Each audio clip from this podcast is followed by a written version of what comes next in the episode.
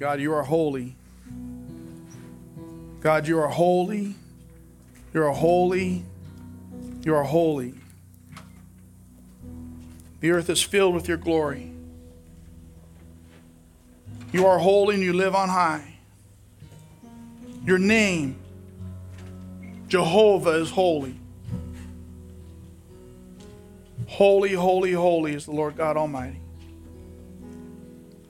Father, I pray that in this moment, that we'd be drawn away from ourselves. That you draw us away from the concerns and the worries and the pains and the life that we walked in here drenched in. And for a moment, you would allow us to both see and experience how holy you are. You are so you're so different than us. We have no worth or merit that can even begin to approach you. And yet, because of your mercy and your grace, you made a way. You are holy. And I thank you for the opportunity that you've given us in this moment to be reminded of who you are. Amen.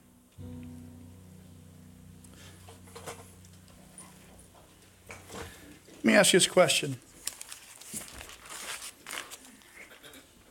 How long do you have to wait on something uh, until you believe something's wrong?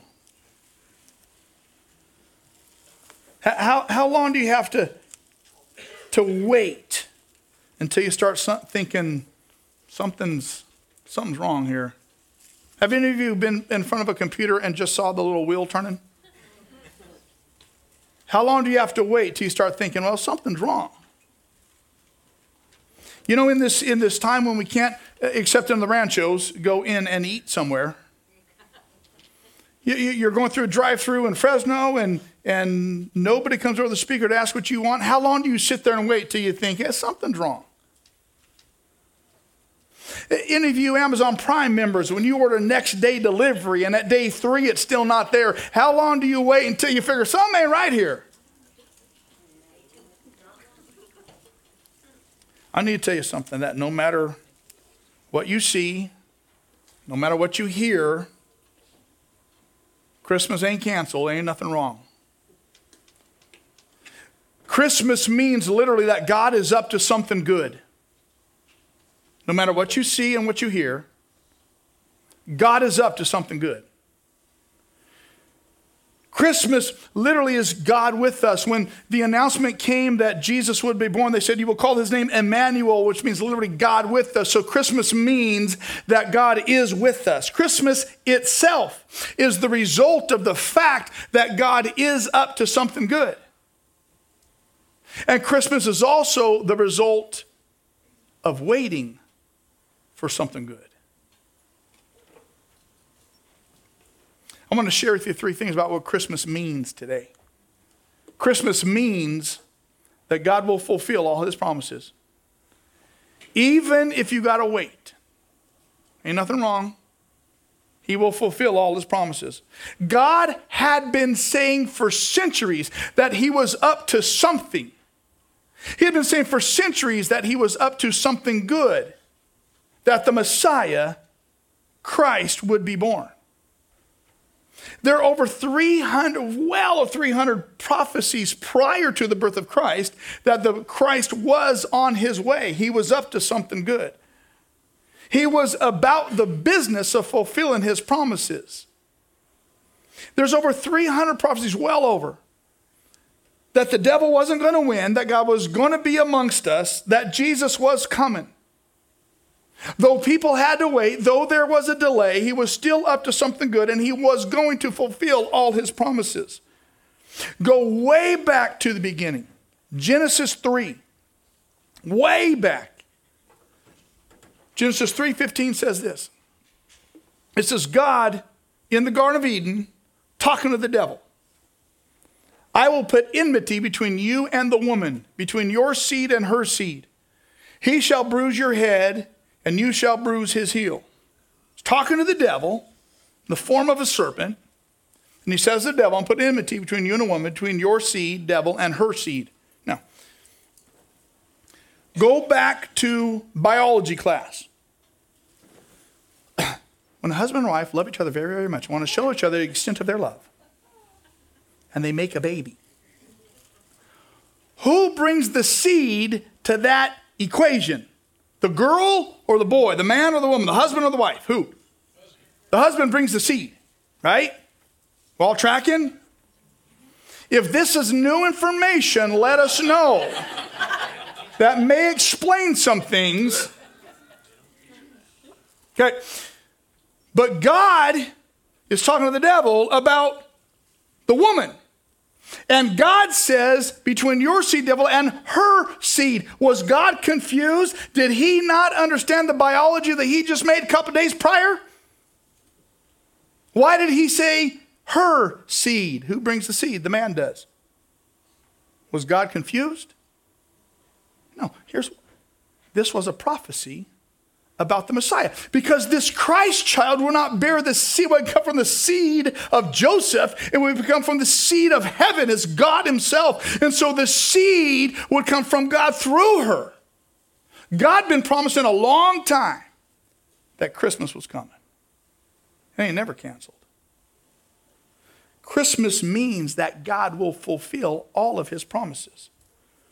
God has been making promises from day one. How they say it now? From jump.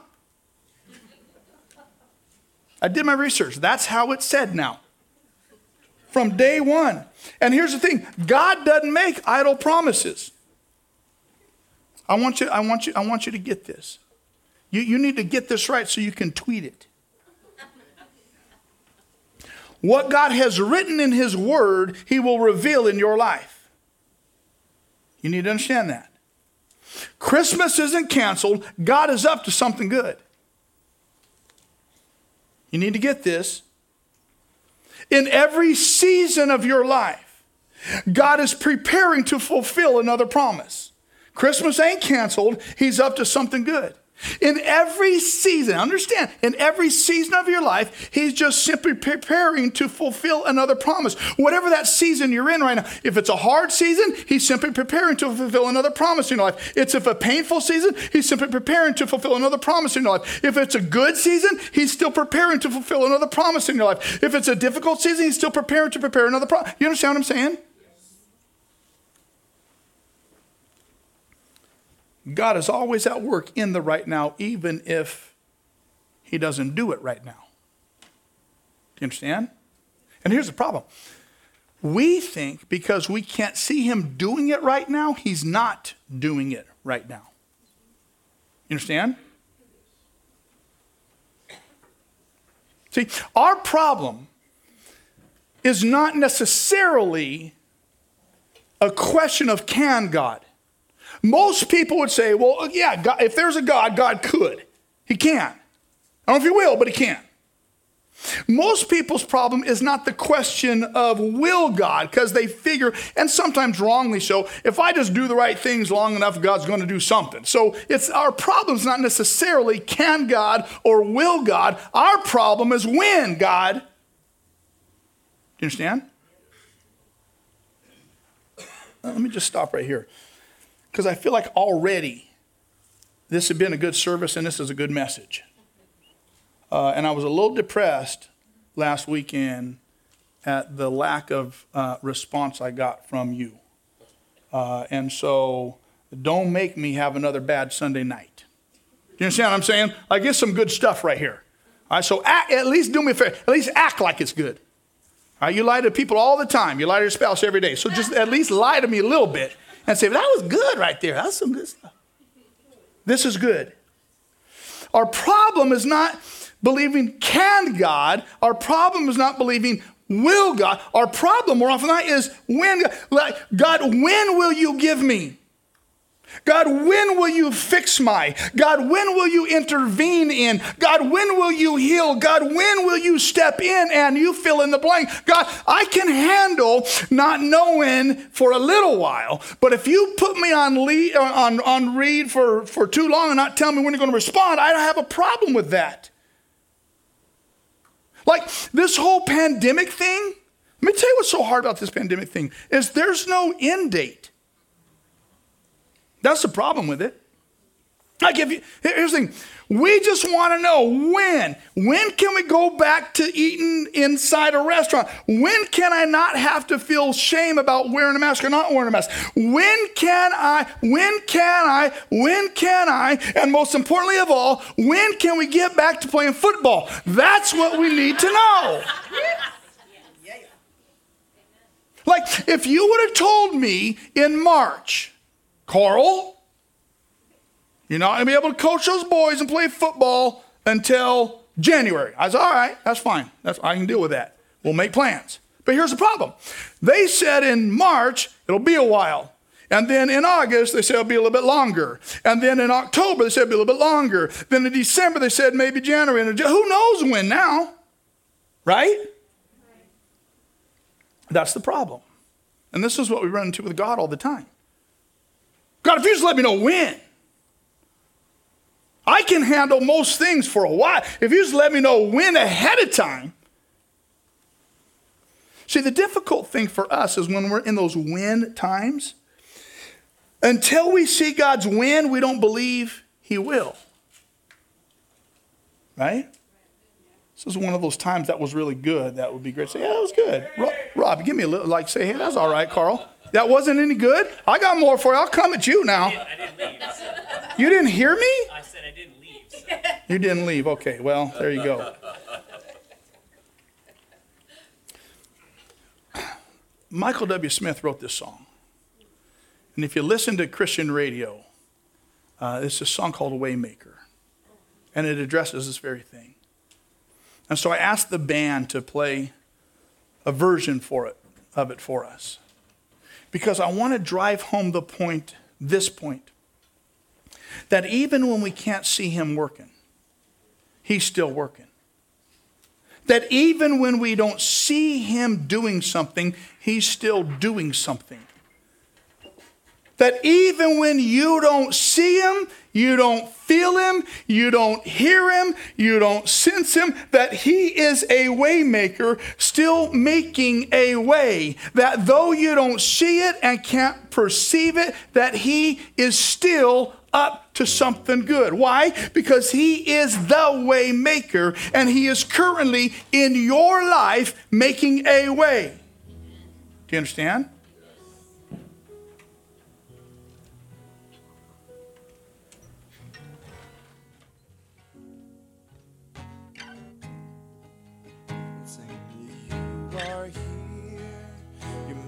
Moving in our midst. I worship you, I worship you.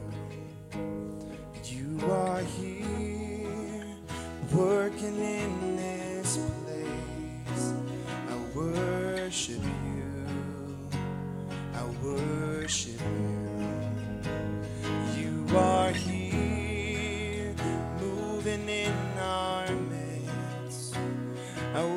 Worship you. I worship you. You are here, you're working in this place. I worship you. I worship you. You are, you are waymaker, miracle worker, promise keeper, light in the darkness. My is who you are. You are waymaker, miracle worker, promise keeper, light in the darkness. My God, that is who you are. You are here, touching every heart. I worship you. I worship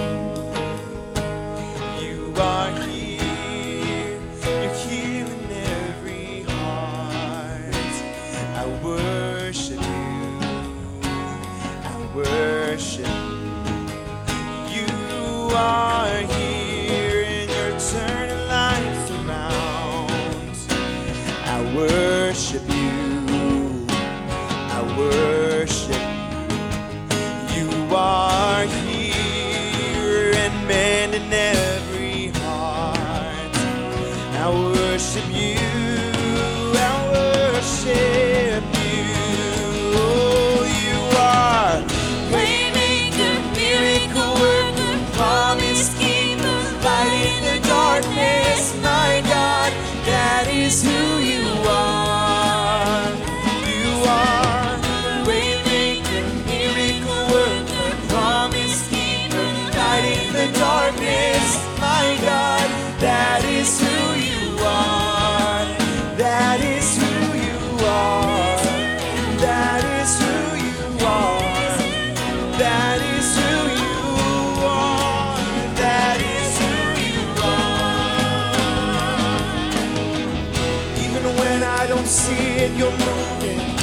Even when I don't feel it, you're moving. You never stop, you never stop working. No, you never stop, you never stop working.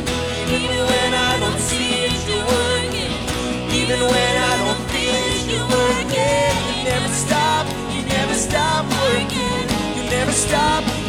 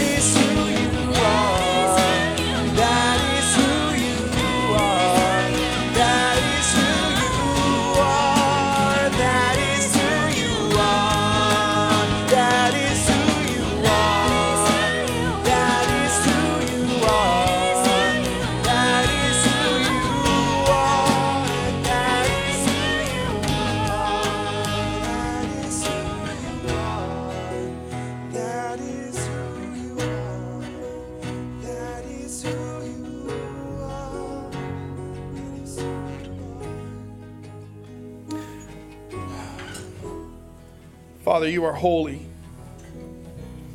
and You are the way maker. And I thank you for a moment that we get to stop and slow down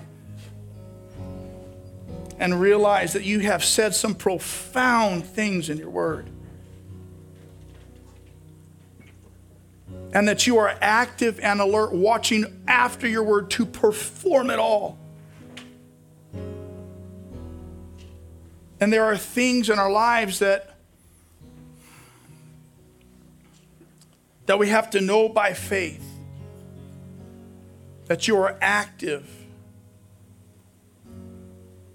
and that you're working and that you are in the process of fulfilling your word to us. Thank you that you are a waymaker. Thank you that you are a miracle worker. Thank you that you are a light in the darkness. Thank you that you keep all your promises. You don't make them in vain. Thank you that Christmas is the proof that you're up to something good. Again, Father, in this moment, draw us away from ourselves and draw us into you. In your name I pray, amen. Even when you can't see him working, he's doing something. God sent the angel Gabriel to Nazareth, a town in Galilee, to a virgin pledged to be married to a man named Joseph, a descendant of David. The virgin's name was Mary. The angel went to her and said, Greetings, you who are highly favored, the Lord is with you. Mary was greatly troubled at his words and wondered what kind of greeting this might be.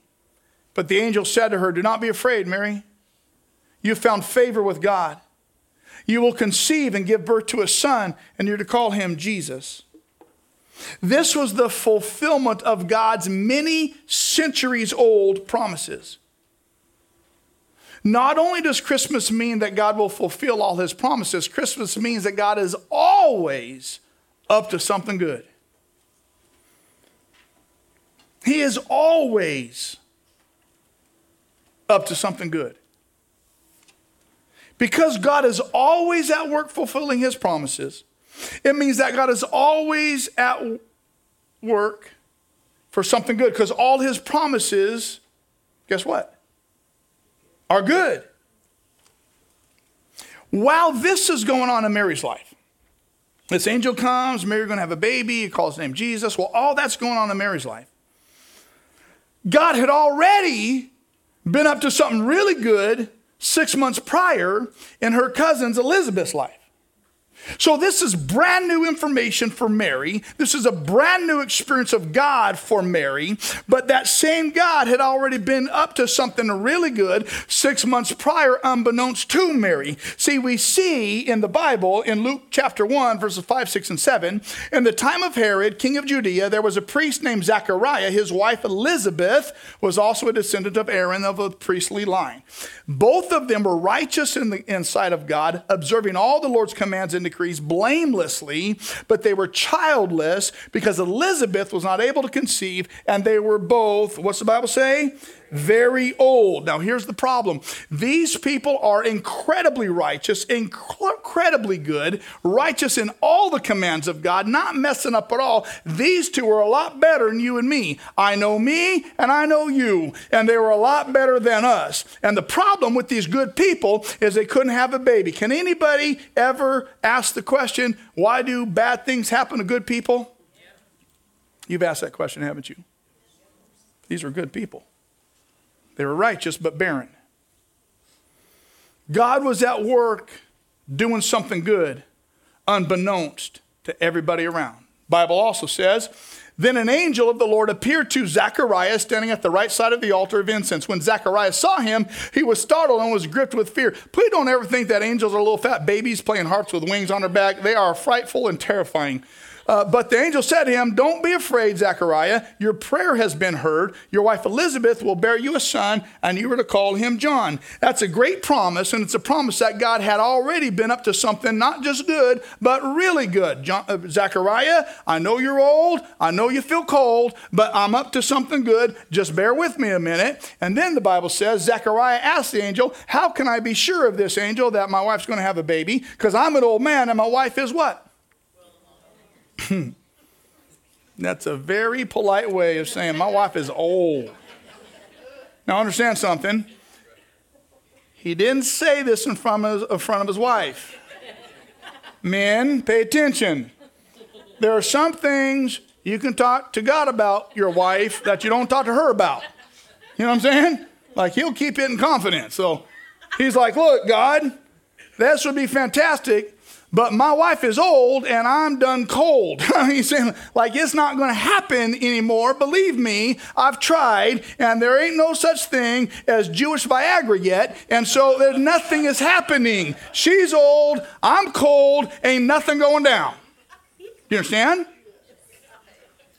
She, at that point in her life, was past that little word that we don't often talk about that women go through called menopause. Not only was she old, she was incapable. Even if she was capable, he was not. But guess what? God was up to something.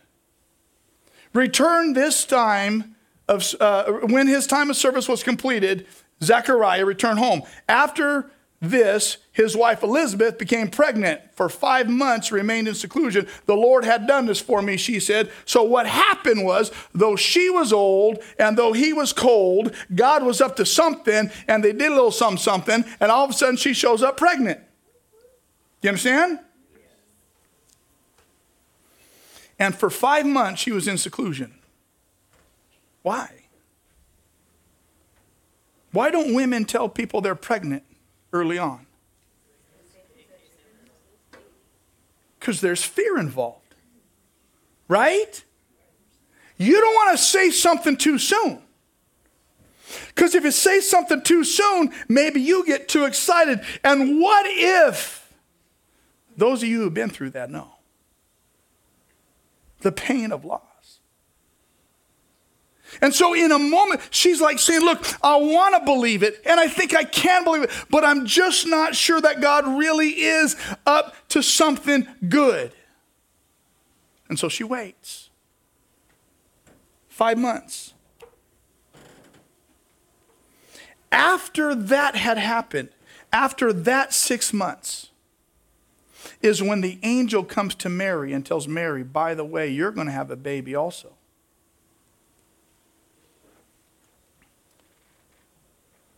At that time, Mary got ready after hearing that she was also going to have a baby, hurried to a town in the hill country of Judea where she entered Zachariah's home and greeted Elizabeth. Mary stayed with Elizabeth for about three months, and then she went back home. Why did God take Mary to Elizabeth's house to see Elizabeth? What was the point of that? They had plenty of other midwives. Get used to hearing this. Elizabeth was part of Mary's huddle. And God knows how much we need people in our huddle.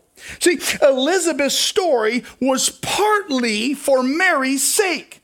Because when God came to Mary and said, I'm going to do something in your life that's going to blow your mind, Mary had no framework to understand that other than a word, a hidden word in secret. What she needed was a visible life in her presence so that she would believe that, yes, indeed, I've seen God do it in you, and I know God can do it in me. See, Mary's story, um, Elizabeth's story was in part for Mary's sake so Mary could see, not just hear, that yes, God is able. Yes, that God is capable. Yes, that God is always on time, even when he looks like he's late. Mary stayed with Elizabeth for how long? How? Three months. How pregnant, how far along was Elizabeth when Mary showed up? Six months. Why did Mary stay three months. So she could be there when the baby was born. Because there's something in us that God realizes. Oftentimes enough that we need to see God's work in someone else's life so we can still believe that He's at work in my life.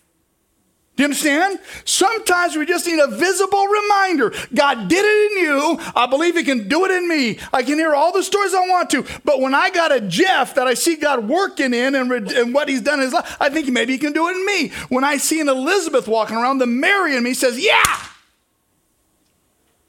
You understand?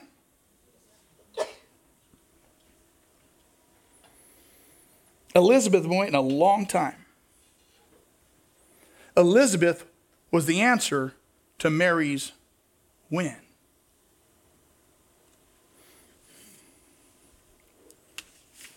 Here's what I know this is how good God is. When you find it hard to believe what you've heard, God will set up a scenario so you can see what He said. When you find it hard to believe what God, what you've heard from God, He'll set up a scenario so you can see what He said. And here's the thing sometimes we just need to be around other Elizabeths so we can be reminded of what God is currently doing.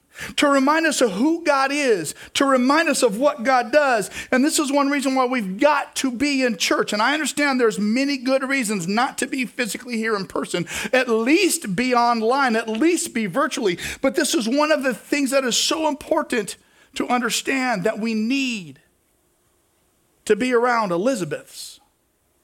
So be reminded of what God can do. See, some of you in this place are Marys, and some of you in this place are Elizabeths. Some of you have an Elizabeth story. You've been waiting your whole life. You've been waiting longer than what you ever thought you would have to wait. You've been waiting and waiting and waiting with no real guarantee. And finally, God has showed up and done something in you. Some of you are Elizabeths. And here's what I know if you have an Elizabeth story, you need to shout your thanks, like we talked about last week. And you also need to tell your story. Why? Because there are some Marys who need to see your life. Do you understand this? Some of you are Elizabeths who have kids who have, in their growing up, have gotten stupid and have walked away from you, have walked away from God, have walked away from morality, have walked away from their identity of who they were born to be in Christ, and they've gotten, and some have had those kids come back. You're an Elizabeth for some parent right now who is going through hell raising her own kid who's getting stupid. Do you understand? Some of you are Elizabeths who have a story of a marriage that absolutely has fallen apart, and yet you hung in there and you got right with God, and, and through that, this, and your marriage has been put back together. Do you know how many of those Elizabeths and those Marys need to be hooked up together so that you'll know it's possible?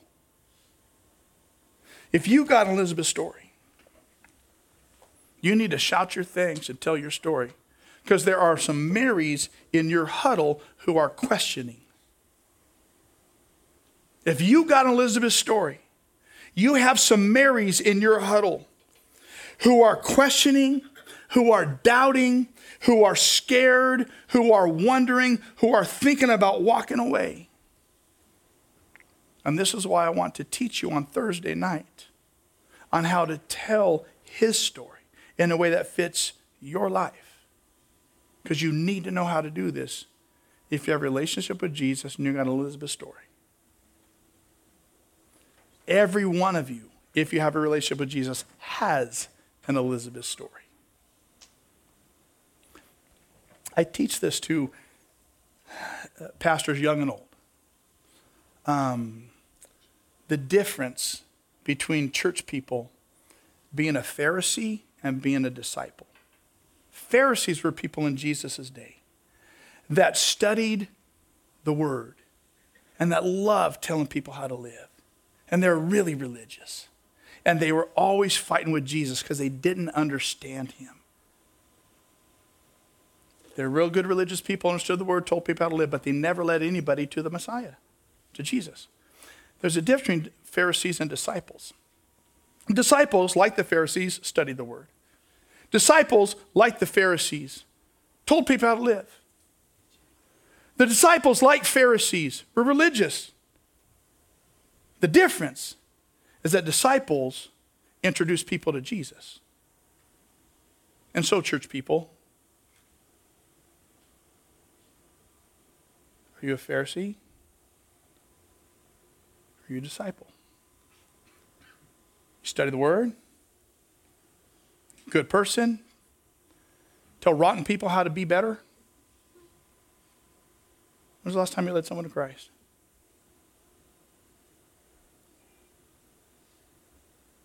You a Pharisee or a disciple? What I found is many people in church would love to be a disciple, they just don't know how. So, will you let me teach you? Marys need Elizabeths. Do you ever wonder why you go through delays in life? Do you ever wonder why you go through pain in life? Do you ever wonder why you got some difficulties in life? I'm going to tell you why. Because God is making Elizabeths out of you. You need an Elizabeth story. And so God will line up delays and difficulties and pains and hardships so you will realize that He is always at work. And as He moves in your life, you'll have an Elizabeth story to tell a Mary because Marys need to be around Elizabeth and they need to hear Elizabeth's stories. Your pain has a purpose, your problem has a purpose, your difficulty has a purpose, your struggle has a purpose, your weight has a purpose. Do you understand? Can I give you one more thing about what Christmas is? Is that right? Christmas means God's plans don't need my permission. Christmas means God's plans don't need your permission. This was not the best time for Mary to show up pregnant. This was not a good time. I mean, couldn't God have waited till a more opportune time? Till it made sense. Now think about it. Elizabeth, this old lady with the old man, gets miraculous gift from God and is pregnant. that story starts being told, and all of a sudden, people are talking. And what do you think they're saying? That's awesome. Fantastic. That's fantastic. Boy or girl, who knows? I mean, let, us have a reveal. Uh, a pink camel or a blue camel. We're not sure, but this is going to be this is going to be great. And then six months later, Mary shows up with her own miraculous pregnancy story. And everybody starts talking. Can you imagine social media been around back then?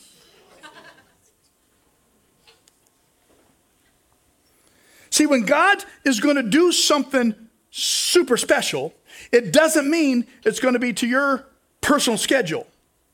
Oftentimes, God's good that He is up to comes after our waiting and after our stressing and after our wondering and after late nights and early mornings of prayer and fasting. But the fact is, God is always up to something good. Now, think about it from Joseph's perspective. This poor guy. Mary gets visited by an angel. Joseph don't know anything about that. All of a sudden, Mary says, Look, I know we're engaged, but I'm going to go visit my cousin for a little while. So she's gone three months. Joseph doesn't know why.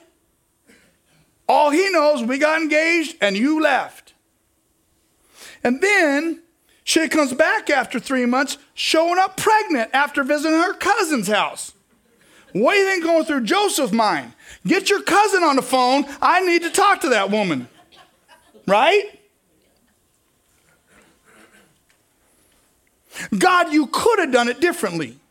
You could have given Elizabeth this baby when she was 20, when she was young and had good knees and could follow that little guy around the little house all, all over the place. You could have done it differently. So Mary didn't have to look like one of them loose little girls. You could have done it differently. But guess what? God doesn't need our permission. God doesn't ask our permission to carry out his plans because he wants us to trust his heart. He wants us to realize, God, you love me. I know you're at work. God, you love me. I know you're going to do what you said. God, you love me.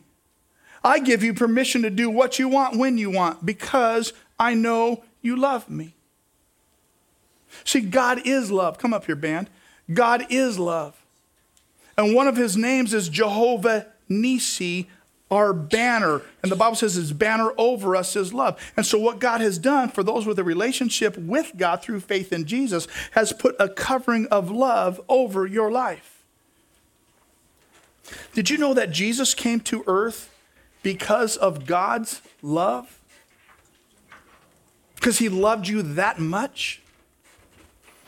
Did you know that God's love caused his son to die on the cross for our sin?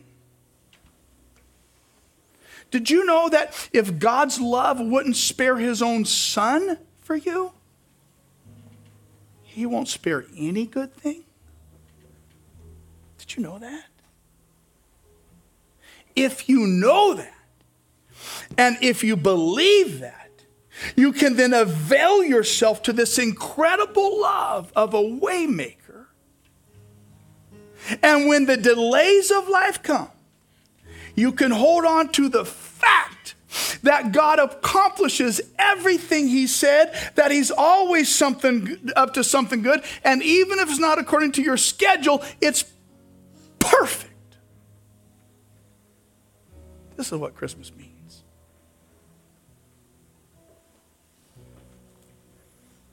If you have a relationship with God through faith in Jesus, God is with you. And God is up to something good. Now, I know 2020 has been rough for a lot of people. I understand that. But even in 2020, guess what? God is up to some good. Here's the caveat to this whole thing. Please understand this. Romans 8:28 says God works up to something good for those who love him and are called according to his purpose. So my question this morning is this. do you want God to work something good in your life? You got the choice. You can say, No, God, much rather handle on my own. I do a much better job than you do. That's your choice. And he's a gentleman, he'll let you do that. Or you can say, God, I would love to experience you working something good out of the mess that I made. See, God doesn't work something good out for everybody. Romans 8:28 says for those who love him. Not called according to his purpose. So if you want God to work something good for your life, something special, first give him complete control of your life. Get your hands off it. Secondly, find your identity, who you are, in your relationship with him. So the question remains Do you want God to work something good out for your life? I want you to pray with me. And I'm going to ask you all to pray the same prayer if you want to. Whether this is the first time that you're saying, I'm going to let Him have control, or maybe it's one of those things where you say, you know what? This is just a spiritual discipline I need to do again. I'll give you a chance right now. In the quietness of your own heart between you and God, who understands the thoughts and intentions and meditations of our heart? To say, God, thank you that you love me. Thank you that your love for me is a holy love. Thank you that it is pure and perfect and not contingent upon what I do. Thank you, Jesus, that you came to earth and died on the cross for my sin. I'm sorry for how I've broken your commands, your will, and your law. Please forgive me. I invite you right now to be the leader of my life. I invite you right now into my world. And I will trust that you are up to something good, even if I don't see it. And I will trust that your ways are perfect and holy, even if your ways are different than my plans. Tell him, say, God, help me to love you more. Now let me pray. Father, thank you that you've heard your people praying and crying out to you. Thank you that you have made a way where there has been no way. We don't deserve the right to come before you, yet in your holiness, you've made a way as our waymaker to make our way to you where we find mercy and grace for our time of need. And so, in our time of need, in this moment, Father, we trust that you will fulfill all your word, that you are truly up to something good, and we submit ourselves and our plans and our lives and our families and our relationships and our hopes and our dreams to your plan and your holiness because you are holy. Now, in this time, Holy Spirit, I ask that you would begin to do exactly what you said you would do and move in our midst and heal in our midst and do something significantly grand because we worship you. Amen.